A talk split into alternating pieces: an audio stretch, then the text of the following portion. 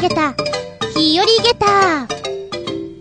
その165、5月2日、大きなスーツケースを片言と引いて、うろうろしている方をよく見かけます。ああ、そうか、ゴールデンウィークなのか、と、実感する限りでございますが、皆さんはいかがお過ごしですか？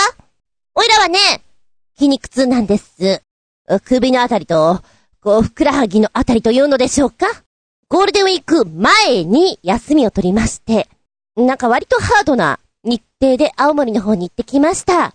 26、夜、出発、バスでガタゴト揺られて、10時間ちょい、青森へ、27、青森白、28、夜、夜行バスでガタゴトと揺られ10時間ちょい、東京へ、というね、バスが非常に長い旅をしてきたわけなんですけれども、深夜の夜行バスというのが初めてだったので、ワクワク感がそりゃもうありました。で、今、筋肉痛。なんでかって？そりゃもうあなた、首が、な、なんつうの？寝違えるわけじゃないんだけど、このね、あるじゃないですか、バスにもいろいろ。帰りのバスは、こう、いい感じで寝にくいというんですかね。私の構造上に合っていなかったというのでしょうか？肩のあたりが結構バキバキです。で、なんで足が筋肉痛なのかと。普段、電車に乗らない、バスに乗らないというタイムスケジュールの中で自分の周りで動いてるものですから、公共交通機関の時間帯、ここに合わせるためには、思っていたより、ちゃんと早く動かなきゃいけないんだね。っていうことでダッシュをすることが何度かありましてね。あれ、私何やってんだろう、青森で。って、ふと思いましたとさ。そんなお話をしつつ、しばしお付き合いくださいませ。お相手は私、深夜の高速バスに乗ると、健康的になれるよ。あつみじゅん。どうぞよろしくお願いします。この番組は、ちょあへよ .com のご協力へて放送しております。さて、なんで健康的になれるかと言いますとですね、バスに乗るじゃん深夜の高速バスなんで10時20分とかそんなもんなんですけれども、私の中では、こう、高速バスに乗って、結構本を読んだり、ゲームをしたり、動画を見たり、のんびりくつろいで、寝たい時に寝て、そして現地に着くんだろうな、ああ、優雅だなぁと思ったの。そりゃいいわいと。だから、10時間ぐらい乗るから、遊び道具もいっぱい持ってかなきゃ。漫画も持って、それから普通の本、ね、読書するように持って、塗り絵も持って、あとずんこ先生で、ちょっと評価をつけたいなっていう資料も持って、で、携帯も動画見れるように、別のやつも持って、タブレットも持ってって、それだけでもかなりの量なんですよ。重いじゃん。でも持ってったの。がしかし、そんなのんびりする時間もなく、あっという間の消灯です。びっくりしたね。本当にたまげった。え、え、え、えもう寝るの？みたいな。行きは、10時20分スタート。そして、もう11時過ぎたぐらいには消灯だよね。そんなバカなって思った。あれ？私この塗り絵を持ってきてるこの何？浮かれ気分はな、何？どこでやれと？みたいな。いやいやいやいやいや。でも、行きのバスはですね、うーん、2時間おき、サービスエリアに止まるので、まあそこで外に出れて気分転換はできるんですよ。なんだよ、真っ暗だ。本当に真っ暗なんだよで、携帯でちょっと、じゃあ音楽でもね、弾こうと思ってパッてやると、光がバーッと漏れてしまうので、一応今回は3列シートの仕切りカーテンがあるものにしたんですが、それでも、明かりが漏れてしまうんでいかんなと思って、メールもできない。はて、どうしたものか、音楽聴こう。で、音楽も、パッてやった時に光が漏れちゃうから、自分の着ていたコートの中に隠すような感じですよね。で、操作して、じゃあ、ね、寝るか、みたいな。2時間おきぐらいに起こされ、っていうパターンですね。で、目の前にいたね、おっさん、おっさんって言ったらか、おじさまが、私が寝てると思ってですね、椅子をぐいぐいぐいぐい倒してくるんですよ。ただ、スイッチをキュッて入れると、いーって音がするから、すげえわかるのね。あれ？おかしいな。さっき、もうちょっと足場広くなかったかって思うんだけど、狭い？っていうか、なんか、あれ？私のカバンが近づいてきてない？みたいなね。変だなっていうか、おっちゃんお前倒しすぎやでって思ったの。うーん。そういうコミュニケーション難しいよね。で、帰りはですね、9時、青森初だったんですよ。で、まあ、行きに2時間おきぐらいに泊まっていたからよし。じゃあ、その準備をして、次のサービスエリアでドリンクを買って、歯も磨いて、そういう風にしていこう、なんて思っていたらですね、帰りのバスは、このバスは止まりませんと。サービスエリアに止まるけれど、それは運転手さんが交代するためのものであって、お客さんは外に出られません。出しませんええー、次に止まりますのは明日の朝の羽生サービスエリアでございます。ええー、ええー、羽生って上、えー、割とうちに近いとこだけど、ええー、そこまで降りられないと。もうそこでね、飲み物をちゃんとしたの買ってなかったし、歯も磨けないんだっていう絶望感残念です。ただ、帰りのバスは、外に出られないんだけど、読書灯と呼ばれる小さなライトをつけることができたので、なんとなく、漫画を読むことぐらいはできます。いや、塗り絵はできない。あと、本を読むには、ちょっと、厳しい感じでしたね。うーん、バスによって色々だな。さらに、帰りのバスはですね、ちょっと、この首周りっていうのかな。少し、カーブしてるのかななので、私が持っていたネックピロー、約2000円。これをつけるとですね、非常に寝心地が悪い。だけど、これを外すと、体がブレてしまうような雰囲気があって、なんだこれもうどうしていいのかよくわかんねえなと思いながら、U 字型なんですけども、ネックピローは。じゃあ、じゃあ肩のあたりに当たって邪魔なんだから逆につけてみる？と思って。こう前側からね、逆の方向でつけてみたりして、いろいろやってみた。だがしかし、今、こう結構筋肉痛をもらってるところから見ると無茶があったんだなぁなんて思っております。帰りはね、目の前にカップルが座ってたの。だけど、仕切りカーテン最初開けていたんですよ。多分お話ししたいんでしょうね。私は閉めたいわけ。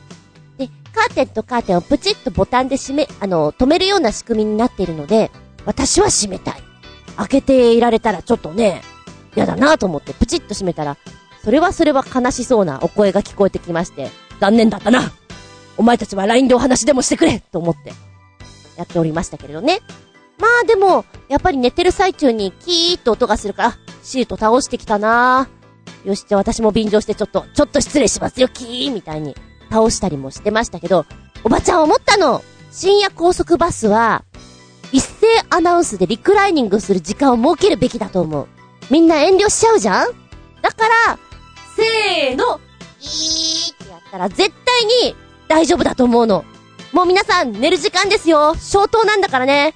遊ぶ時間ではない。ザ・リクライニングっていうその時間設けましょう。これ絶対大事だと思った。やっぱほら、声をかけづらい場合もあるじゃん。そんな時にアナウンスがあればありがたいと思うんだよね。うんとね、ま、小さい劇場なんかで、席が自由席の場合ね、好きなとこに座るわけなんだけども、お客さんがいっぱい入ってきた場合って、こう、劇団員がやってきて、じゃあ皆さん、申し訳ありませんお客様がまだお待ちですので、申し訳ないんですが、せーのの合図で、ちょっとだけ横にずれてくれませんか？っていう、そういう一致団結をする空間があるんですね。あれすごくいいと思うのよ。せーのって、そんなに進まないよだけど、こうみんなで横にずれて、一人でも入れるようにしてあげようねっていう、あるじゃんそれと同じリクライニング。ちょっとだけ倒して、あ、もうちょっと倒せばよかったなって思うんだったら、せーので倒そううん。あとね、途中、このコートの下で、携帯をうまく隠せば光が漏れないなっていうこと、ちょっと見づらいんだよ。それに気づいて私は動画を見てました ちょっと首疲れるんだけども、1時間半ぐらいだったらまあ見れるかな。それでもほら10時間って長いでしょ？せいぜいそのぐらい？もういいか、みたいな気分になってきます。えー、今回はいろいろ学びました。懲りたか？そうだね。えー、深夜高速バスは、4列シート、これは絶対乗っちゃダメだね。3列シート、仕切りカーテン、これがギリギリラインだと思います。トイレがついていて。そして、コンセントがついてるもの。だったら割と自由が利きますが、夜間のものに関しては、ほとんど、こう、遊ぶことができないので、のんびりお出かけされたい方、風景をご覧になりたい方は昼間を推奨いたします。こんなに見れないんだと思ってね。もう真ん中の通路に行ったらほんと何も見えないよ。ですから予約をする際にもし座席指定をできる場所だったら通路側を選びましょう。そしたらあの、窓側に頭をもたれさせてこう寝ることもできますから。はい。でもね、ネットで見ていたら超豪華、まるでホテルのような個室タイプのバスがあるということなんですよ。うーん、どうやら東京大阪間？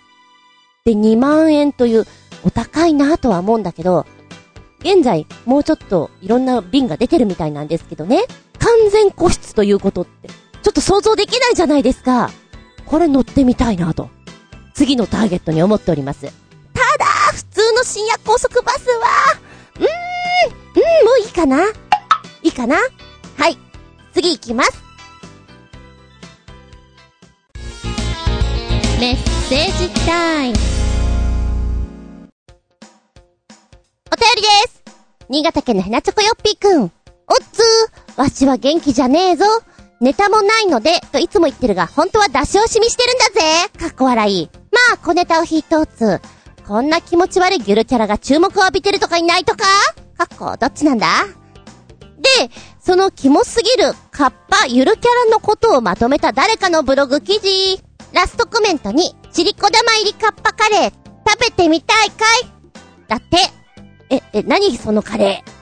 まずは見てみよう。ポチッとなー、通しましたて。はい、来たよ。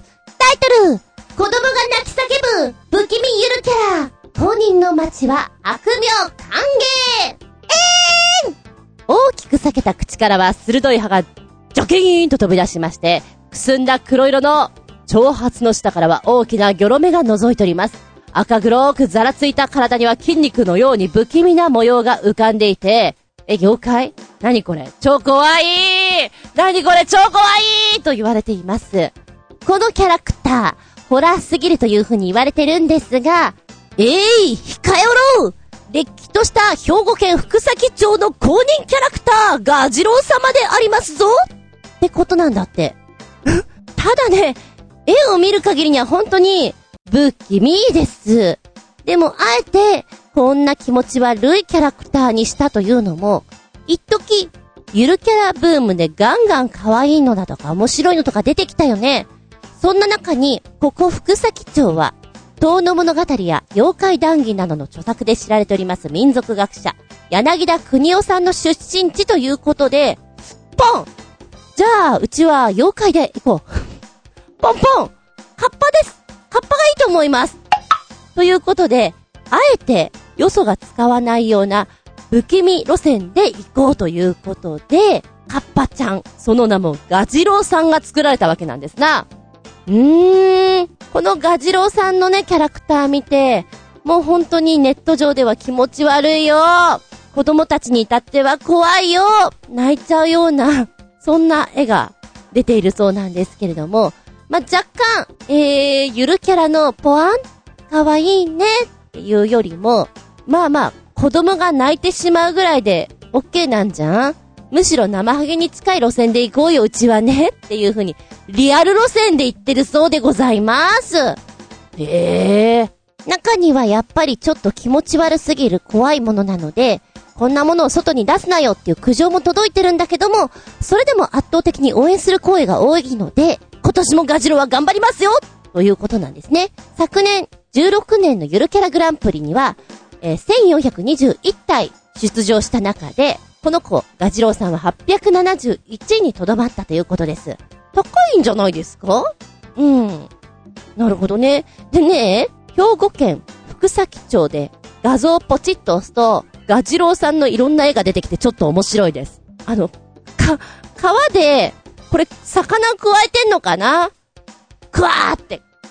確かにこれは、子供泣くかもねっていうのが面白いな私はこれね、全部が可愛いとやっぱりダメだと思うので、生ハゲ路線、リアル路線はとてもいいと思いますね。うん。で、もう一つつけてくれてるこのブログの方なんだけども、これすごくよくできていて、面白いです。このガジロにまつわるグッズというのも、興味津々のものが出てるんですよ。で、まずは、このガジロ PR 写真がポンと出てきていて、ガジロってこんなのですよ。お顔こんな風になってますよ。結構ロン毛でしてね。目がギョロリとしてるんですよ。ワニみたいなおめめさんなんですけれども、この兵庫県福崎町のゆるキャラガジロウさん。もともとは、カッパの福ちゃん、さきちゃんというキャラクターがいるんですが、それに正反対のこのリアル路線で出てきたっていうのがまた面白いよね、と。街の PR 動画撮影のために作られたキャラクターで着ぐるみの制作費が100万円かかってしまったと。この福崎町 PR 動画、定住促進 PR というね、画像が23分ある。長いなぁと思うんだけども、面白くできてますよ。楽しんで作ってる。で、あ、きっと、UFO とか、徳川埋蔵金とか、ああいう番組が好きな人が作ってるんだろうなっていう出だしなんですよ。これやってみたい、作ってみたいよなっていう。そこから、ガジロがどんどんいろんなとこに走っていて、シリコ玉を人々から抜いていくっていうとこで、街中走ったり、学校走ったりっていうところで、ちょっと青春っぽいところもあれば、アクションっぽいところもあって、わー、なんかこう、戦隊ものでさ、怪獣から逃げるようなシーンもあったりして面白くできてる。作るの大変だったろうなって思う。でね、カッパについてちょっとコメントいただけませんか？って街中の人に聞いたりするシーンでさ、街中の人が、ヒエーとか言う、その何、棒読み演技がちょっと面白くて、印象に残るんだよな。あ、もう7、8年前になるのかな？トリックという仲間由紀恵さんのドラマがあったと思うんですけども、あれもメインキャラクター以外は割とさ、棒読みに近いようなわざとそういう喋り方をさせていたと思うんですね。なんかそれをちょっと思い出しましたね。で、このガジロウの動画、うんと、23分あって、19分ぐらいが本編ですね。ラスト4分ぐらいは、エンドロールで、え、メイキングが脇の方にちょいと出てるので、そこまで面白く見せてくれるっていうのはね、作ってる人たちも、あー、こんなのできてよかったね。見てる人も、こうやって作ってるんだっていうのを飽きさせずに見せる力というのはすごいですね。で、さらにはこのガジロの全体的な雰囲気っていうのが緩くはない。じゃあ、イベントに呼んで、あヘビメタ風にギター演奏させたらなおかつ存在感がアップして面白いんじゃないのっていうことで、やったら盛り上がっちゃってね。テレビにも出演しちゃってなんていう風に出てますね。確かに、なんかヘッドバンキングしてる姿は様になってるっつうんですかね。うん。あ、そうそう、動画の中でね、あの、なぜか、ゴルフ場に走って、このシリコ玉をね、ボールに見立てて、プレイするシーンがあるんですよ。解説とかの人のトークが面白くて。あの、カッパは姿勢が低いですよね。フォームを見てますと、ああ、やっぱね、甲羅が邪魔ですからね、みたいなのを淡々と話してる様がユニークですね。えー、っと、このブログの方で紹介してるいろんな商品、新潟県のひなチョコヨッピーくんのラストコメント。シリコ玉カレーって、何の話っていうのがここでわかる。ガチローが PR するカッパカレーっていうのがありまして、こちらアマゾンの方で売ってるみたいですね。シリコ玉って、このガジローが動画の中でもどんどんどんどん人から抜いているものなんですけども、カッパの好物なんです。シリコ玉を抜き取られるとふぬけになっちゃうってやつなんですけども、このシリコ玉入りのカッパカレーなんですが、なんと4個も入ってますよ。すごいですね。ポチッと押してみると、このカッパカレーシリコ玉かっこうずらの卵入り5個パックですね。おー、値段結構高いよ !2850 円プラス送料ね。高いような気がするけどどうですか？そうだね。あの、なかなかないので、母の日のギフトにいかがですか？今ちょっと母の日特集、ありがとうの気持ちを込めてみたいに書いてあって、カッパカレーか。まあ、うん。珍しいよね。あげてみたらどうかな。ね面白いと思います。で、さらに、ブログの方を降りてきますと、グッズが本当にいっぱいあるの。えー、暗黒絵本、カッパのガタロウとガジロウ。お母さん、もう寝るから、この本だけは読まないでって書いてる。なんか怖そうだなそんな絵本ですか？缶バッジ。種類もいろいろありますね。カッパサイダー柚子味です。これならすっきり、爽やかだね。こちらは、福崎町の観光協会の方で買うことができます。また、うちにもガジロウ欲しいなそんなあなたは、ガジロウのプラモデルも発売されていたんですが、なんか、アマゾンさんの方では売り切れだとか？え、人気なの？これ。へえ、へえ。でも楽天では手に入るとか？へえ。ぜひご購入くださいましな。そうだね。ゆるキャラで、ふなっしー、喋ってたじゃん？出たよね。こちらのガジロウ、ヘビメタだし、後付けだけど、ちょっと予想外の行動ができるということで人気なんでしょうか？インパクト一番です。なんか、もっともっと面白い方向に行きそうな気がしますもん。よかったらご覧ください、こちらのブログの方。えー、他にも動画あるんだよね。もう一つの動画は1分35秒ぐらいで、福崎町のね、辻川山公園のため池にガジロウがいますと。で、ガジロウが、口をカパーッと開けて、舌をベロンと出していて、尻子玉を一個、お口に放り込むような、そんな瞬間を見せてくれてるんですけど、池の中からずわ、ぶわーっと頭を出してくるっていうのがね、見れるそうなんですね。で、やっぱり子供なんかは、うわー出たーなんて言ってる子もいるようなので、ほらいい子にしないとカッパが来るよガジロ来るよシリコ玉抜かれちゃうよっていうの使えるんでしょうね。こりゃ面白いね。そういやね、小学校5、6年の頃だね。担任の先生が授業、授業の合間とか、ちょっとみんながさ、飽きてきた頃にお話をしてくれるんです。私は結構お話を聞くのが好きな子だったので、その中でも、妖怪のお話だとか、確かね、カッパだと思うんだよね。すごく面白かったなっていう記憶があります。興味をそそられる授業なんかじゃなくても、それだけをずっと聞きたいと思っていたのがあるね。お話の中で好きだったのが、カッパの話と、あれだ、ジギル博士とハイド氏あれが怖かったね。うん。ありがとうございます。ガジロの話、ちょっと面白いんですっげえ長く話しちゃった。皆さんもよかったら、これご覧ください。面白いよ。びっくりたまげったシリコ玉入りカレー、食べてみたいかい、いからね。あの、もらったりしたら食べてみたいです。自らの、じゃらせんで、ちょっと買うのはいかがなものかなって感じですかね。でも、きっとこれ、美味しいよ。そんな気がする。だってこの値段だよ、まずかったら、怒っちゃうよ。ねえ。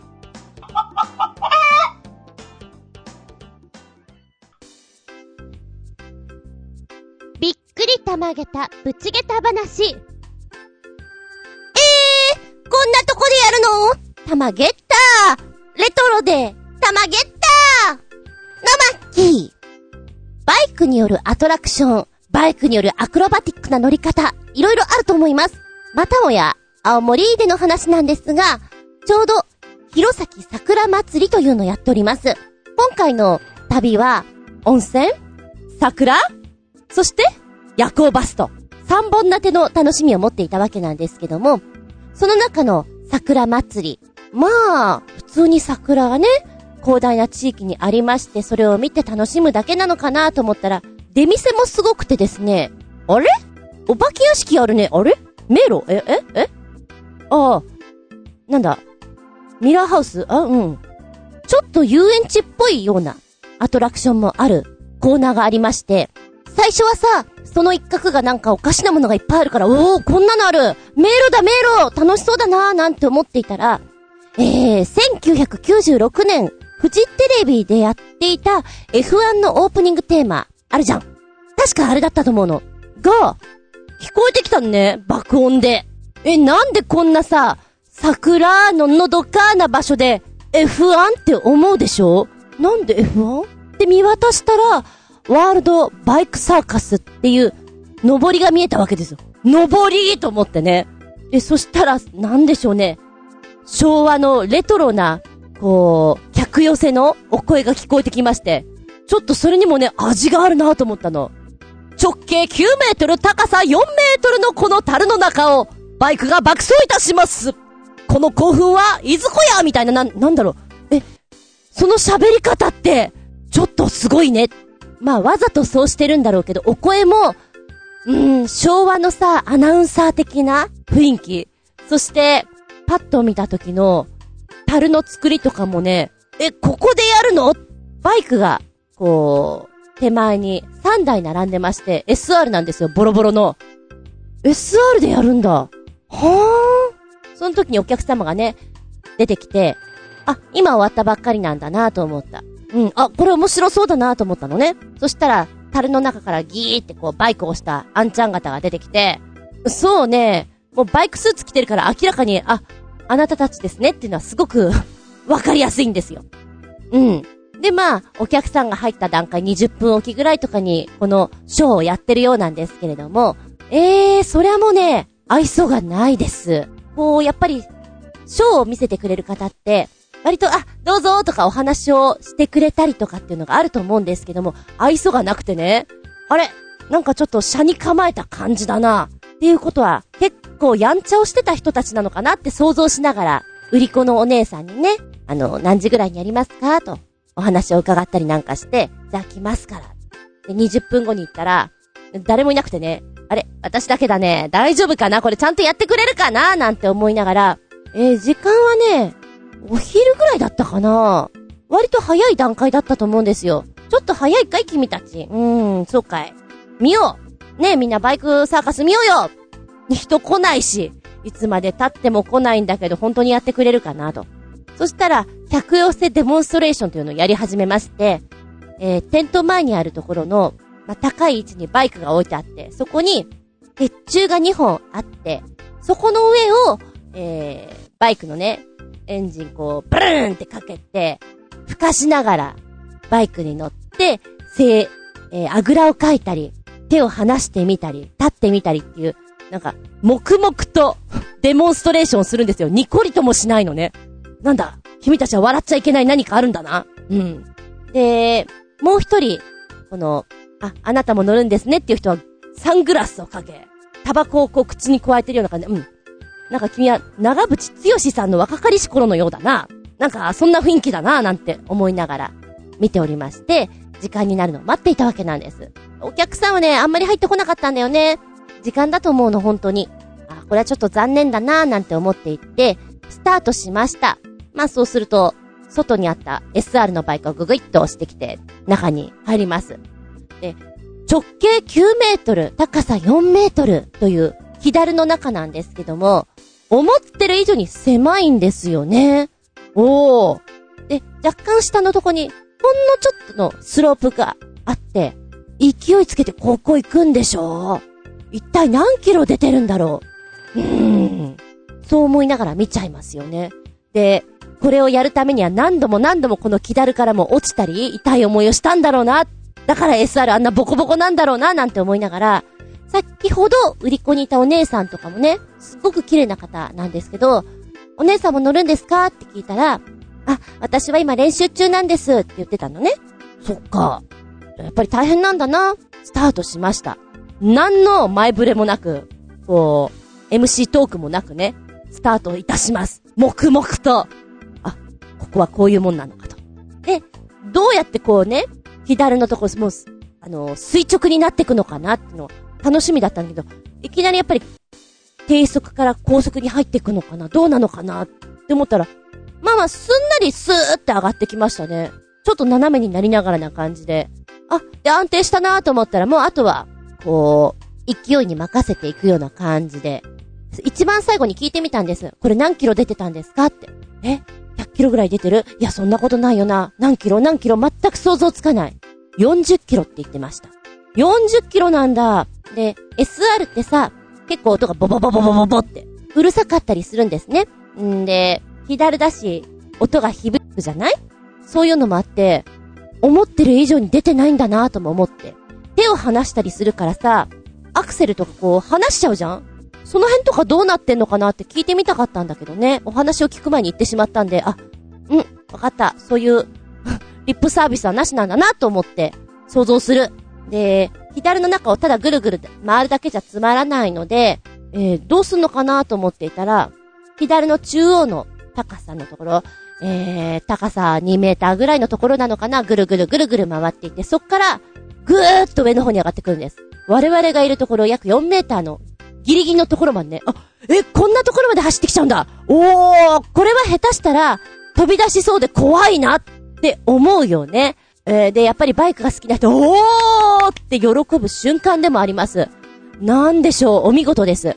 で、その際を走った後にスーって一回下の方に降りるんですね。あ、え、これでおしまいなのかなと思ったら、今度はお客さんがいるところに対して、めがけて、そこに突っ込んでくるんですよ。だから、うん、私が見ていた回は、多分、私を含めて4組ぐらいしかいなかったんですね。で、4組がこう、樽の周りにいますよね。そしたら、本当に私をめがけて、次の人めがけて突っ込んでくるんです。で、樽のギリギリのとこでハンドルクイッと落とすから、キュッて方向を変えるような形で下に降りていくんですね。あれはね、びっくり玉ゲッターだと思うよ。ちっちゃい子なんか、うわーってなっちゃうんじゃないかなと思った。で、この、攻め込んでくる時の顔が、くそこらおらーっていうなんかあの、やんちゃなおらおらおらっていう、そんな顔が見えてきて、うん、なんか若かりし頃が想像できるな、なんて思いながら、見てるのもまた一興でございます。えー、っとね、手を離す、あぐらをかく、で、横乗りになるっていうのをすべて、バイクを、横にこう何地面と垂直に走らせてるような感じっていうの？そこでやっているから、ほんとね、え、あれ？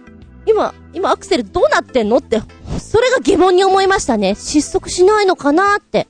でももう、ある程度乗ってしまったら、なんか遠心力っていうのかな？そういうのね、ぐるぐるぐるぐる行くもんなのかなって思ったりして。で、デモンストレーションやっていたあんちゃんももう一人ので、あ、じゃあきっとこの人もやるのかなと思ったら、この人はまだね、多分、練習中なんでしょうね。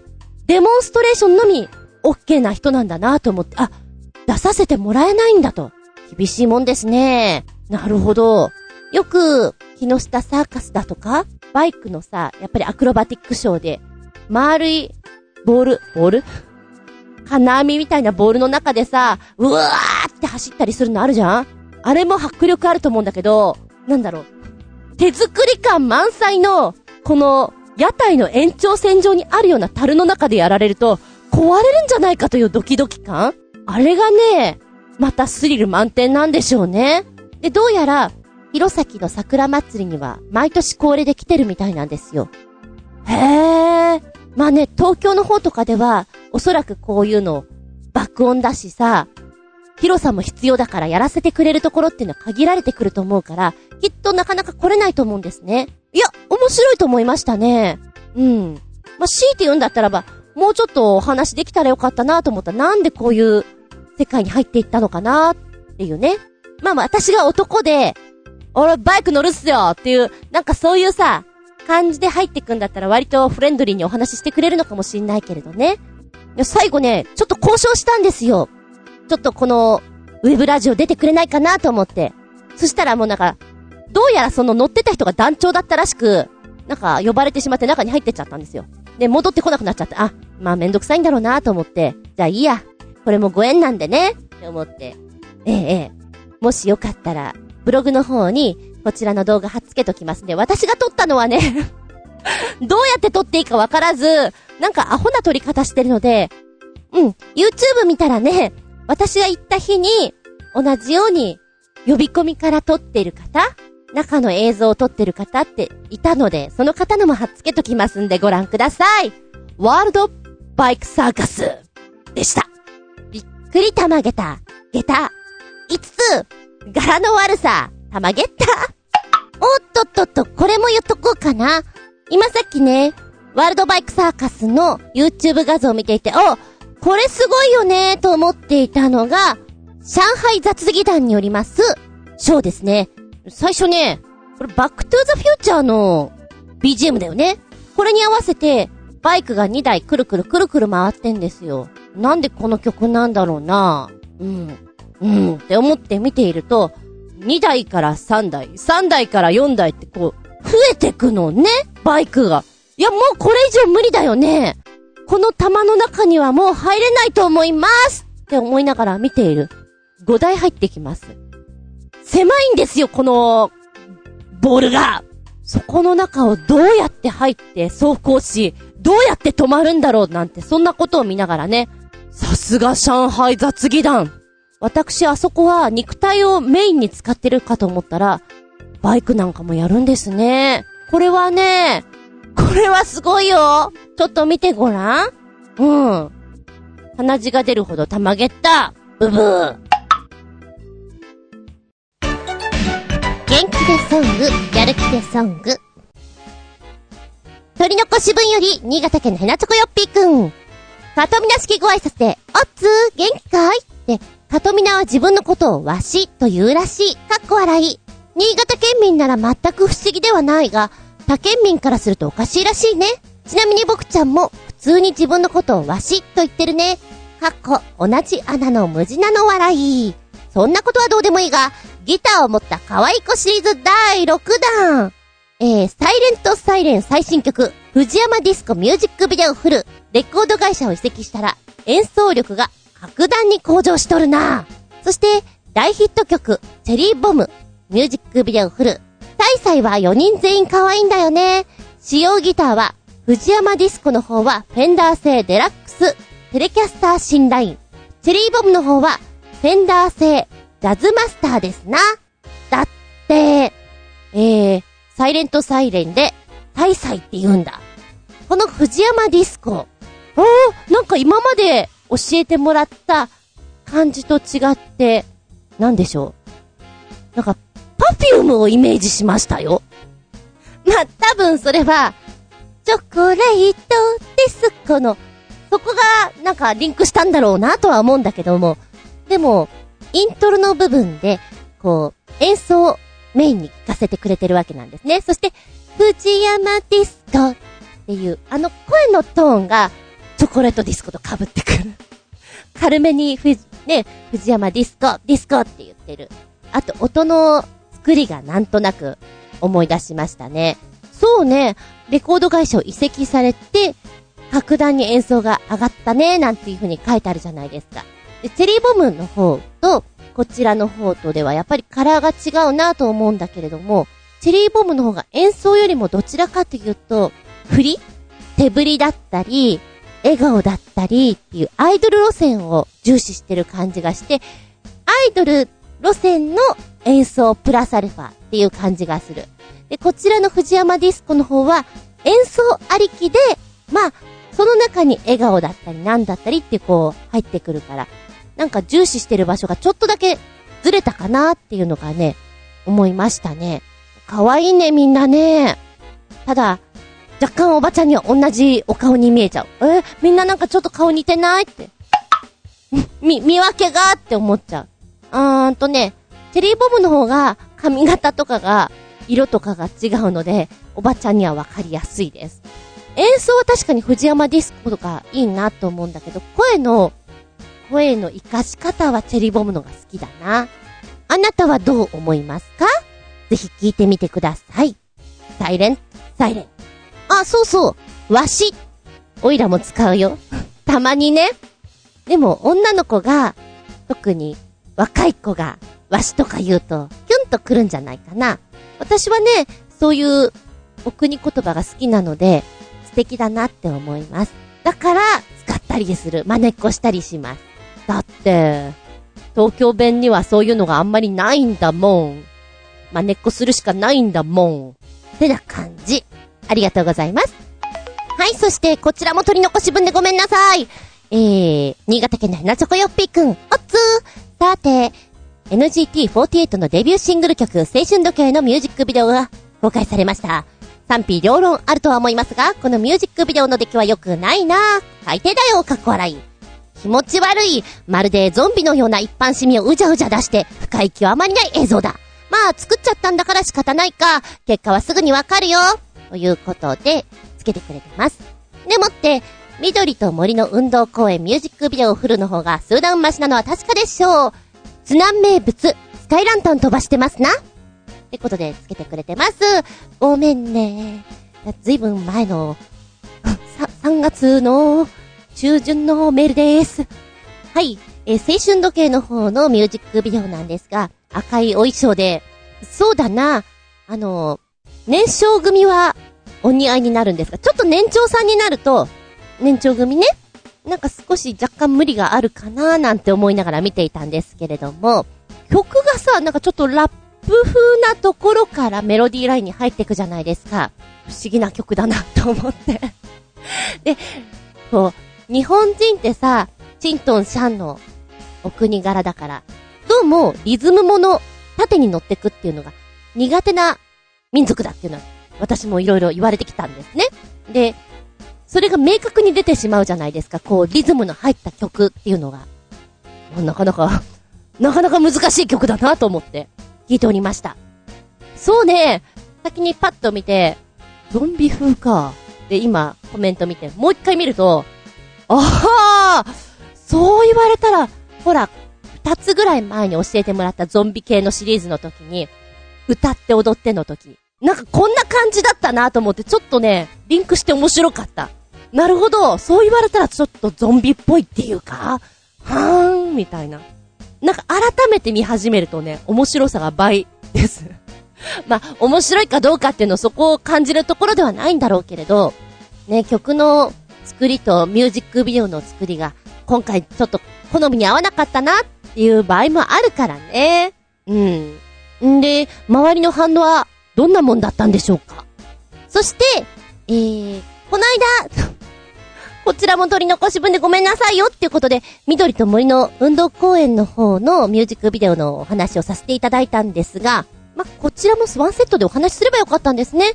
津南名物スカイランタン、私、全く見落としておりました。今これ見て、スカイランタンってどんなんだ？はてって思ったの。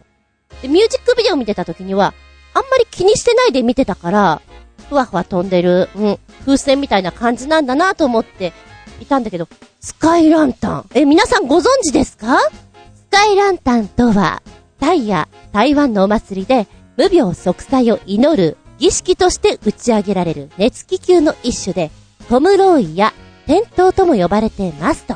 新潟の津南町では2012年から震災復興の願いを込めて毎年雪祭りの中でスカイランタンを行っている。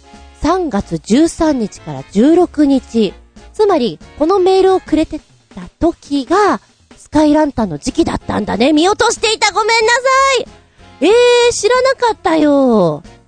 えー、で、中には、このスカイランタンを飛ばしたいから、まあ、この時期にね、新潟行って、打ち上げるよっていう、そういうツアーもあるみたいですね。知らなかった。お写真見ると、そりゃもう幻想的ですね。1000個ぐらいのこう、スカイランタンがぷわーっと上がっていく。やだ、もうほんと、ミュージックビデオ見て私、不思穴だな何も疑問に思わなかった、このことに対して。いかんですなありがとうございます。なんか、あ、後から衝撃を受ける自分であります。でもね、こう、青春時計を見て、聞いて、こちらの緑と森の運動公園を聞くと、で、出来がーって思っちゃうね。やはり、こちらの方が好きだなでもさ、一般の方々が青春時計に参加してるじゃないですか。で、好きな人は、あのミュージックビデオ出れたよっていうことで大好きな作品にもなるから、思い出の一曲、思い出のミュージックビデオということで、いつまでも心に残ってくると思うんだよね。そういうのもあるんじゃないかなと思って。まあ、ゾンビのように思うかもしれないだがしかし、出てる方としては、格別な思いなんでしょうね。そんな思いで聞いていただけたらと思います。おー、続報でいろいろ教えてくれてます。すごい後乗せサクサクでごめんなさい。こちらも取り残し分、新潟県のヘナチョコヨッピーくん、おっつーから変化しておっすー。さて、NGT48 のデビュー曲、デビュー曲、青春時計は、4月の第3週のオリコン CD シングルランキングにおいて、デイリーウィークリーランキングでダントツ1位を獲得しました !CD についている DVD にはなんとメンバー26人全員の個人 PV まで作っちゃって、ミュージックビデオを含めて30作品も入れちゃってます。かっこ笑い。ということで26人全員出演。カトミナ、オカッパ、ダブルセンターのカップリング曲、暗闇求む、ミュージックビデオフルも見るっちゃ見るっちゃって可愛いね。この制服がすごくお嬢様に見える制服だね。キャピキャピ感が飛んでいる。清楚だなぁと思って。で、この海岸沿いで歌って、なんかこう、なんつうの？引き込むような踊り方をしてるっていうのかな。で元気いっぱいの曲も多分好きなんだろうけど、このぐらいの子たちってこういうドラマ性のある動きってすごく好きなんじゃないかなと思って、ダブルセンター中央でこうおかっぱちゃんが後ろに立ってかとみなちゃんのところをくるってこう手で回してあげるところとかがなんかバレエの振り付けのような感じで、ああ、こんなのもやるんだねと思って見ました。うーんとね、青春時計が元気いっぱい弾ける系、キャピキャピで、緑と森、こちらの方が、キャピって感じ。暗闇求むは、しっとり。こういう曲ってすごくかっこよくもなるんだけど、全員が同じ方向に向いてくっていうことで、ちょっと個性がさ、うーん、消えちゃうじゃないけど、わかりにくくなってしまうから、このぐらいの子たちにとったらもっと弾け飛んだ方がいいのかなとはちょっと感じたね。いや、大人っぽい雰囲気ですよ。ありがとうございます。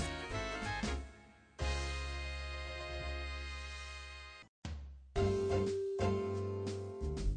イク、振動中物語。バイクじゃないので、ずんこ、振動中物語。皆さんは、婚欲に入ったことがありますか？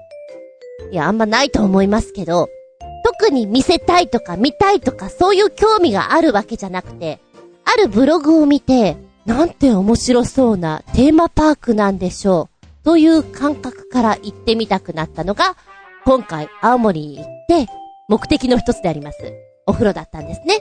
そのブログのタイトルが、これ、婚浴初心者女子必見、青森スカユ温泉千人風呂で失敗しないコツ。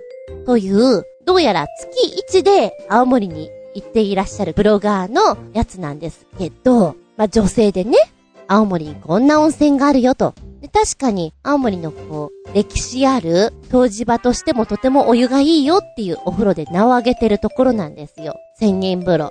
ただここは、混浴だから、なかなか女子は行きづらいよね。でも大丈夫。でも大丈夫よ。こうすれば入れるんだから。っていうことを、細かく書いてくれてるんですよ。これがね、2013年、4年前の話なんだね。あれからすごく変わってると思います。多分ね、この時は、女性専用時間っていうのがなかったと思います。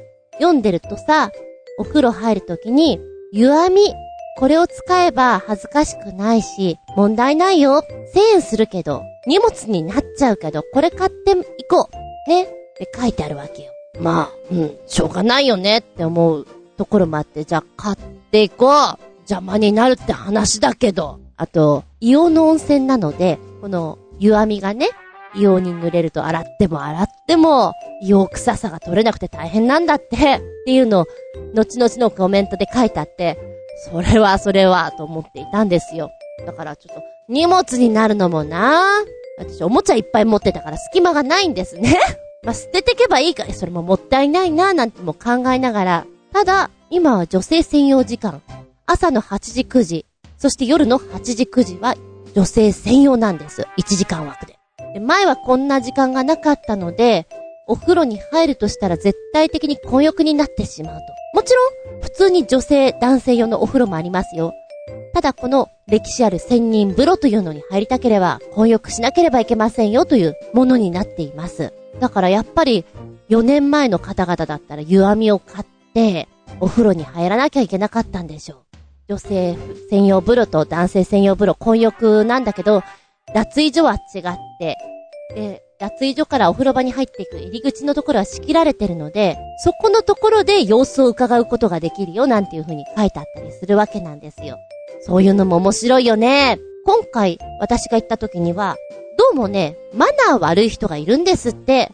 うん、多分、それもあって、お湯の中にラインを区切っていまして、ポールっていうかな、まあ、木が立っていて、こっからこっちが男性用、こっちからこっちが女性用だよと仕切られてる。で、もう一つ、手前の方にもぬるめのお風呂があるんだけれども、そこにも男性用と女性用という風に仕切られている。ですので、あのー、うまいこと作戦を練ると、別に混浴でも全然問題ないよねっていうところなんですね。中央にあるお風呂は、一回こう、真ん中を横切っていかなきゃいけないので、どうしても見られてしまう、見せなきゃいけないという空間ができてしまうんで、そこはね、勇気、勇気ある場所なんですよ。ぬるめのお風呂に入るには。でもまあ私は厚めで全然構わないので、えー、私の作戦はこうです。8時9時が女性専用ですよね。で、皆さん夕食を食べられると。大抵皆さん夕食の前にお風呂に入られると思うわけなんですよ。とすると、夕飯が5時半スタート、6時スタート、6時半スタートがある。うん。じゃあ逆に、女性専用風呂のちょい前、本当にちょい前だったら、意外と人いないんじゃない？あと、皆さん旅行に行ってると朝が早いから夜寝るのは早いはず。ということは、そうです。私の最も得意とする深夜には人がいないはずなのです。2時ぐらいとかね。そこを狙う。なおかつ朝も8時から女性専用風呂。で、えー、その温泉地から駅までの送迎バスというのが8時50分に出るんですよ。8時50分に出るってことは、8時に風呂に入る人はそんないないでしょう。で、朝食は6時45分から8時半まで。うん。ってことは、8時ちょい前 !7 時半とかここも狙い目だろうと私の中ではね、予定を立てまして。よし。弱みを買いません、私は。そのまま勝負してやるわそう思いましてね。えー、まずは、1回目のこの8時9時の段階で、そこで様子を見ればいいなと。ちょっと眠くなってしまったのもあったんだけども、8時20分ぐらいもう完全女性専用風呂ですよ。で、中の様子を探るわけだ。まあ、その、参考にしていたブログを見ると中はかなり暗い。そして湯煙がすごいということなんです。実際どんなものかなーとこう、カラカラカラっと開けて、えー、脱衣所からお風呂場に行くわけなんだけど、階段を13段ぐらい降りるかなトントントントン。で、その階段降りて、この、ついたてがあるんですけど、ついたてと階段の隙間に、ちょっと隙間があるのね。50センチ、1メーター。まあまあまあ。ちょっと本当にあんのよ。男性風呂から見える。この隙間はサービスショットとか思いながら サービスなんだか、公害なんだかって思いながらね。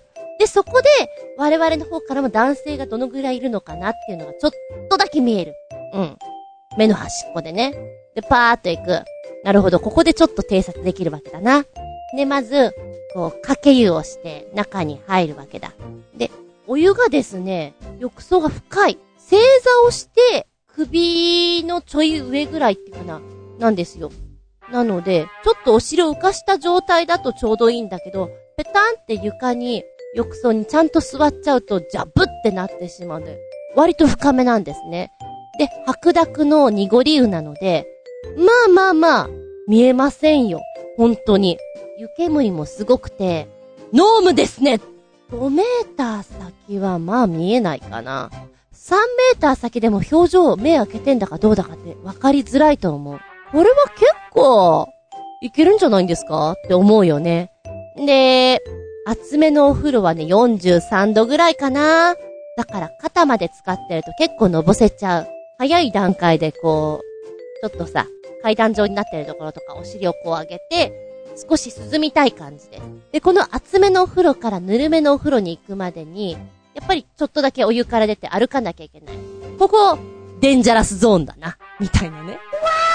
で、やっぱり、もしも混浴だとしたら、ぬるめゾーンに行くには勇気がいるので、女性としては、なかなか、敷居が高いお風呂なんですよ。ぬるめゾーンは。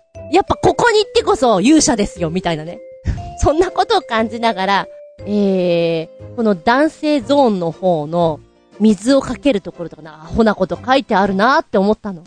この冷水を中央にかけると元気になるみたいな。あ、そう、そうですか。うん、まあ、あんまり深く考えないことにしときましょう。で、やっぱり女性の方にはそういうこと書かれていないから、なるほどね、男性文化なのかななんて思いながら。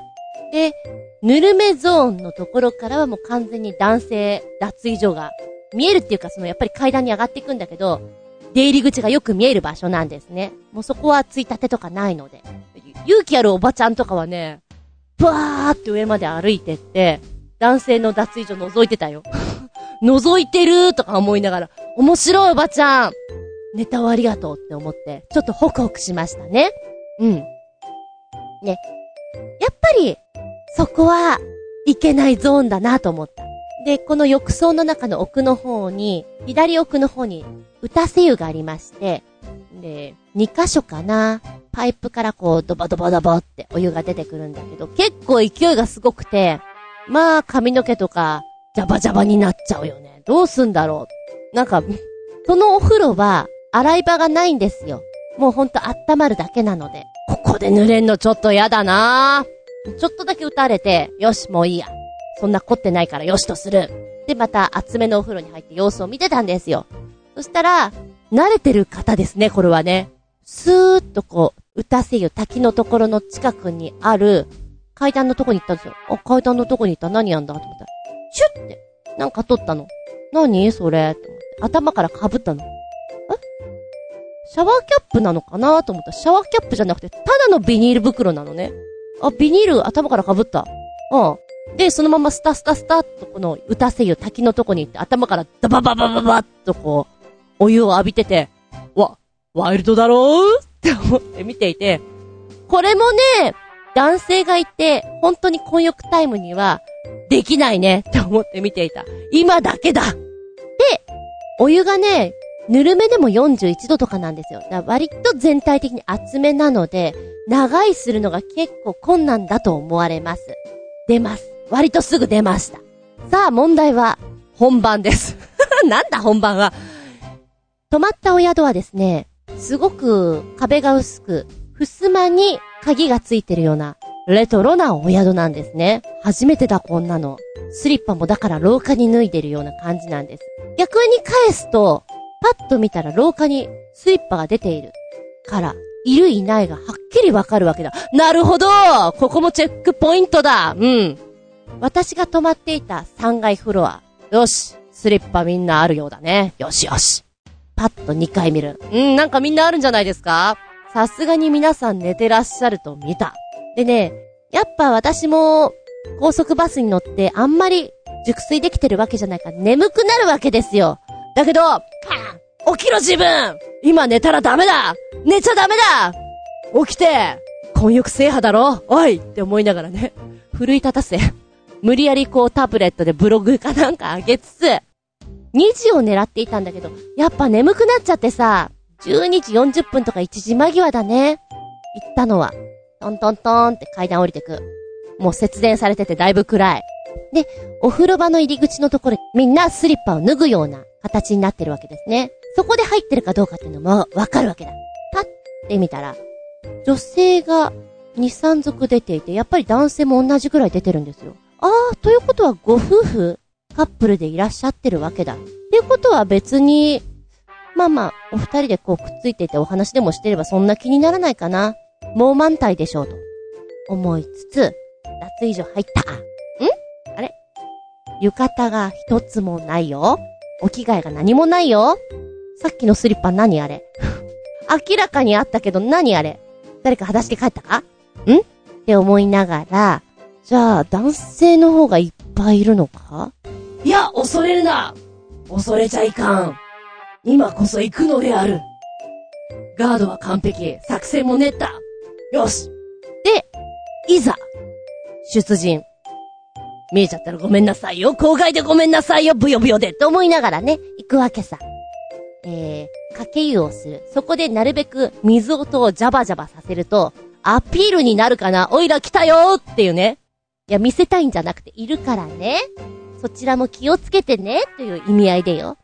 で、厚めのお風呂ゾーンの時に、なるべくこう肩まで使ってザブザブザブザブって前に進んでいくと、向こう側も、あ、来たなーってわかるだろうなーと思って、なるべくアピール力をはっきりしましてね。で、あんまりキョロキョロしないで、様子を伺う目の端っこで。で、夜はね、湯煙が、まさっきよりさらにアップしてまして、もっと見えなくなってる。うん。いいでしょう。これはいいんじゃないですか？と思ったら、まあまあ、入ってらっしゃる方がいる。女性か男性かって言われたらこれ男性だよな。まあ、いるんだ。作戦間違えたかな。さあ、ここで問題です。この、デンジャラスゾーンに行っていいものかどうなのか。確かに湯煙はすごい。で、あの、木の棒がいっぱい立ってんのよ。本当に。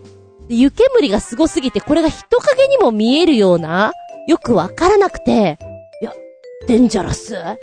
いや、うーん、あーうん、ダメだ勇気が出ないと思って、そうこうしてるうちに、ジャバジャバジャバってこう、向こうにいる、集めゾーンにいた男性らしき人が、向こうに行くわけですよ。行ったな。今行ったってことは、大丈夫な気もするんだけど、もしかしたら、あ、これは木の影ではなく人影だったらちょっとな。で、あのスリッパ一体何だったんだろうな？ダミースリッパ？何のために？うーんなんて思いながら、そっからはやっぱり勇気出なかったね。集めゾーンの中央から、スーって戻って、一回戦目、終了みたいな感じですよ。いいの。明日の朝。本当はね、女性専用風呂だけでいいかなと思ったんだけど、この攻略法でいけば2回戦目いけるでしょう。と思ってね、えー、朝になりまして、ご飯を食べまして、で、食堂出るときに、よし、みんなもりもり食ってんな。食っとけ食っとけ。わしゃ風呂に行くからのと思って、いそいそいそっと風呂に行くわけだ。パッと、入り口見ると、スリッパがある。またある。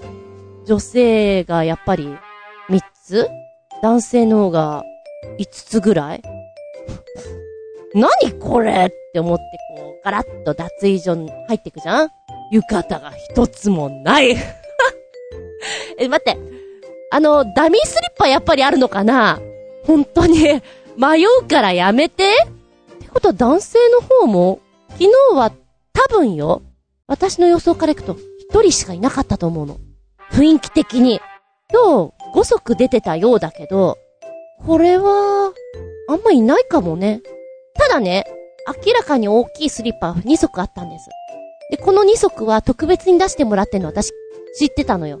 あの、外国人がね、いて、最初スリッパ履いた時に、あ、小さいですね、みたいな話をしていて、じゃあこれどうぞって言って、おっきめのスリッパを出してもらっていたの。ちょうど見てたんですね。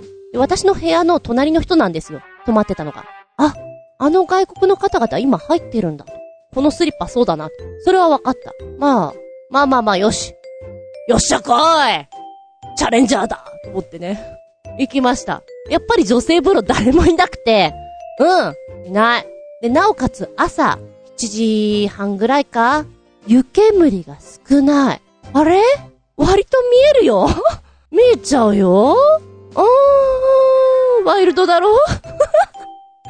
ちょっとだけ心配になりつつ、そんな中、こう、女性集めのお風呂ね、そっからぬいーんと入っていくと、もう、仕切りのある、こっからこっちが男性だよのポールのとこに人がいるようでして、ああ、いるの見えるな。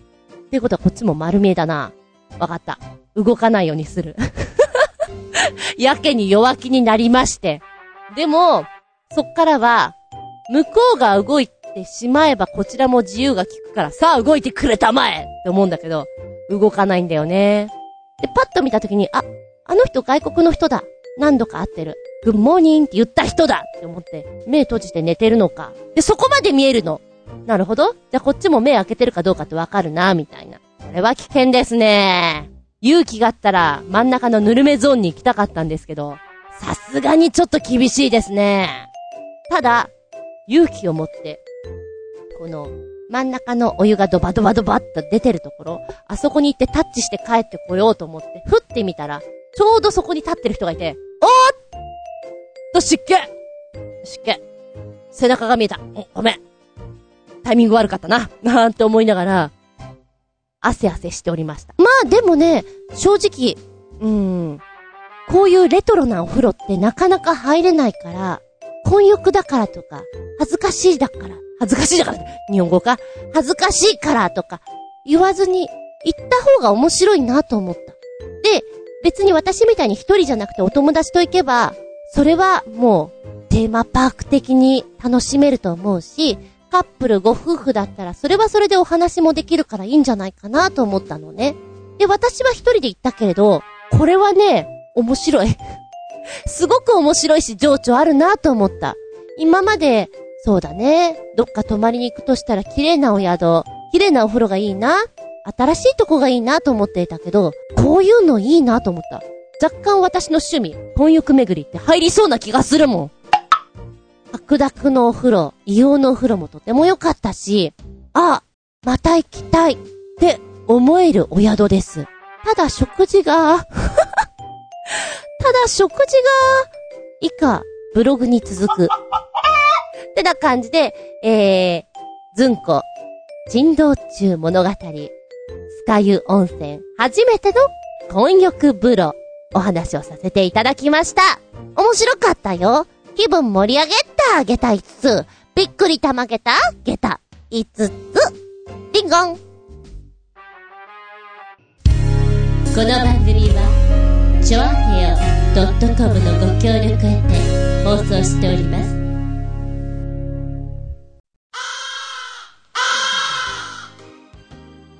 い、終わりになってきました。やべえ。時間を見たら、やべえことになっていたよ。ってことで、ショートでお届けになりました。次回は、下駄165後編5月16日。テーマは、今回できなかった、ここで暮らそうでございます。妄想クラブってなことで、例えば、映画やドラマ、見ていて、こんなところ住みたいな。ニューヨークのさ、マンハッタンのさ、素晴らしい高層ビルで、おしゃれに過ごしたいな。そんなのもあれば、いや、実用的に住んでる1階のね、ところにスーパーがあってさ、とか、お好みはいろいろだと思うんですよね。そういや昔ね、お店をやってる人ってなんか羨ましいなと思って。うん。例えば、タッチのみなみちゃんのお家って南風という家店をやってますね。ああいうのなんかいいなーっって思ってたね。まあ漫画のお話のね、中だったらこんなところ暮らせたらっていうの面白いのいっぱいあると思うんですよ。ものすごい未来。今、宇宙が浮かんできましたけれども。そうですな。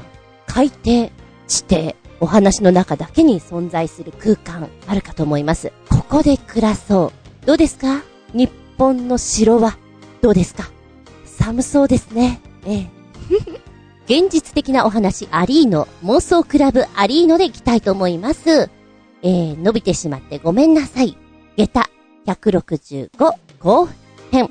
お便りは、チョアヘオホームページ、お便りホームから入っていただきますか、もしくは私のブログ、ズンコの独り言の方にメールフォーム用意してございます。こちらをご利用ください。でなければ、直接のメールアドレスもございます。全部小文字で、geta アンダーバー zun アットマーク yahoo.co.jp geta アンダーバー zun アットマーク yahoo.co.jp こちらまでお願いしますね。ここで暮らそう。どんなところ浮かびました？では次回は5月16日、日付が変わるその頃にお聞きいただけたらと思います。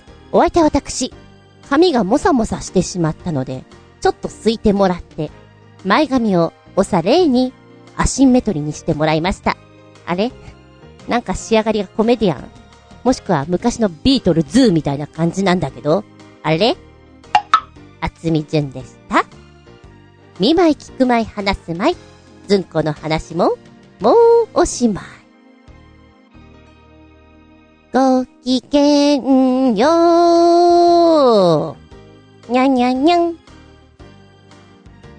今日、自分のことメラメラ喋ってしまったんで、オーラスです。お便り、新潟県のヘナチョコヨッピーくん、こんばんぴーよ。そういえば NGT48 のミハピオこと奈良美春の出身は青森県弘前市だった気がする。で、とってもいい子だから応援してあげてね。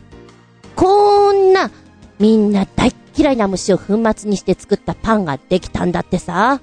コオロギとかバッタならまだしも、栄養があったって味見以前にドン引きしてるんだから、誰も食べたがらないって、かっこ笑い。今度、パンなの？なんだかじゃんじゃか出るね。でもさ、虫食べる人たちって、あの形が割と食べてるぜ。っていう感じがするんでしょ？さて、どんなのが出てきたかな？どう？おーはいみんな、玉ゲッタ。ゲッタ。タイトル、ゴキブリを粉にして作ったパン。バカ？バカの話？これ。どうしたこれ？えー、読みますよ。将来的な食料危機に備え、科学は今日も進歩を続けているのであります。その一環としまして、ゴキブリから作られた粉でパンを作る研究が成功したというニュースが話題になっていると。バカ？やっぱりバカな話？一応ね、絵は可愛らしいゴキタくんの絵がありますけど、こちらですが、ブラジルの科学者二人が食料危機への解決策として提示いたしました。そうだ、コックローチを、ゴキブリ君を粉にして小麦粉とブレンドし、焼き上げた、そんな匠のゴキブリパン。これ、いいんじゃないかで、どうしてその発想になったかな使用したのは、ロブスターゴキブリという名もある、灰色ゴキブリで、ゴキブリはすべての昆虫の中で最もタンパク質の含有量が多く、さらに9つの必須アミノ酸のうち8つを含んでいて栄養価も高いんだということです。粉砕されたゴキブリの粉の味は、えぇ、ー、ピーナッツや木の実のようで、えぇ、ー、パンの風味にそれほど特徴は与えないという、えぇ、ー、だが、ゴキブリの粉で作ったというと誰も食べたがらなかったために、復帰はまだまだ先のようだと複数のメディアは報じております。もちろんこのゴキブリパンの話、ネットでは狂気の沙汰だとか、最初は、マクドナルドなど安価なね、そういう栄養価を求める企業が使うんじゃないなんていう風に言ってる方もいるみたいですけど、逆にね、このゴキブリを、いや、栄養価も高いし食べればいいじゃない。どんどん使おうよと思ってる人たちからしたら、なんでそんなに嫌がるの？栄養あるよ？いっぱいいるじゃん。昔からなかなか死なないしね、みたいな。謎なんだって。ほら、味だってさ、実際食べてみないとわかんないじゃん。食べよ推奨。まあね、あの見た目じゃないやっぱり。うじょうじょうじょうじょうよって。つやつやつやって。シャカシャカシャカって。あの辺の色合いと形と、なおかつ、食べてるものがさ、クリーンじゃない感じがするじゃん？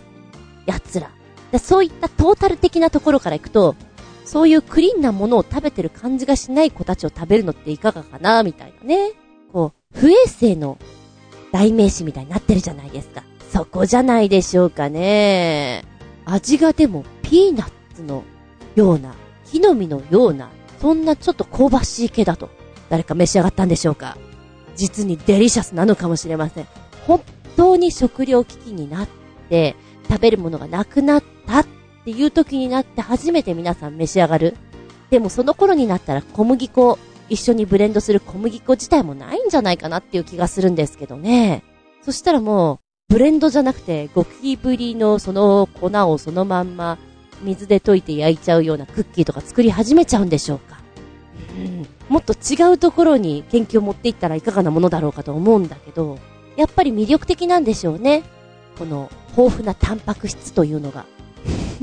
で、なんか動画があるんだけど、ちょっとこれ見るに、なんか勇気がいるような、ちょっと見てみますけど。はい、動画見てきた。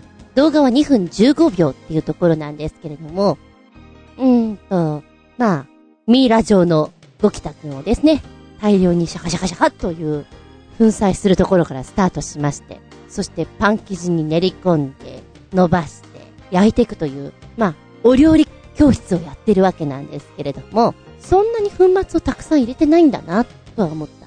もっとドバドバ入っていて、こうパン生地がまるでごまのように 黒いものが浮き出てるんじゃないかと思うぐらい想像したんですけれども、全然そんなことはないので、言われなければほんと気づかないのかもしれない。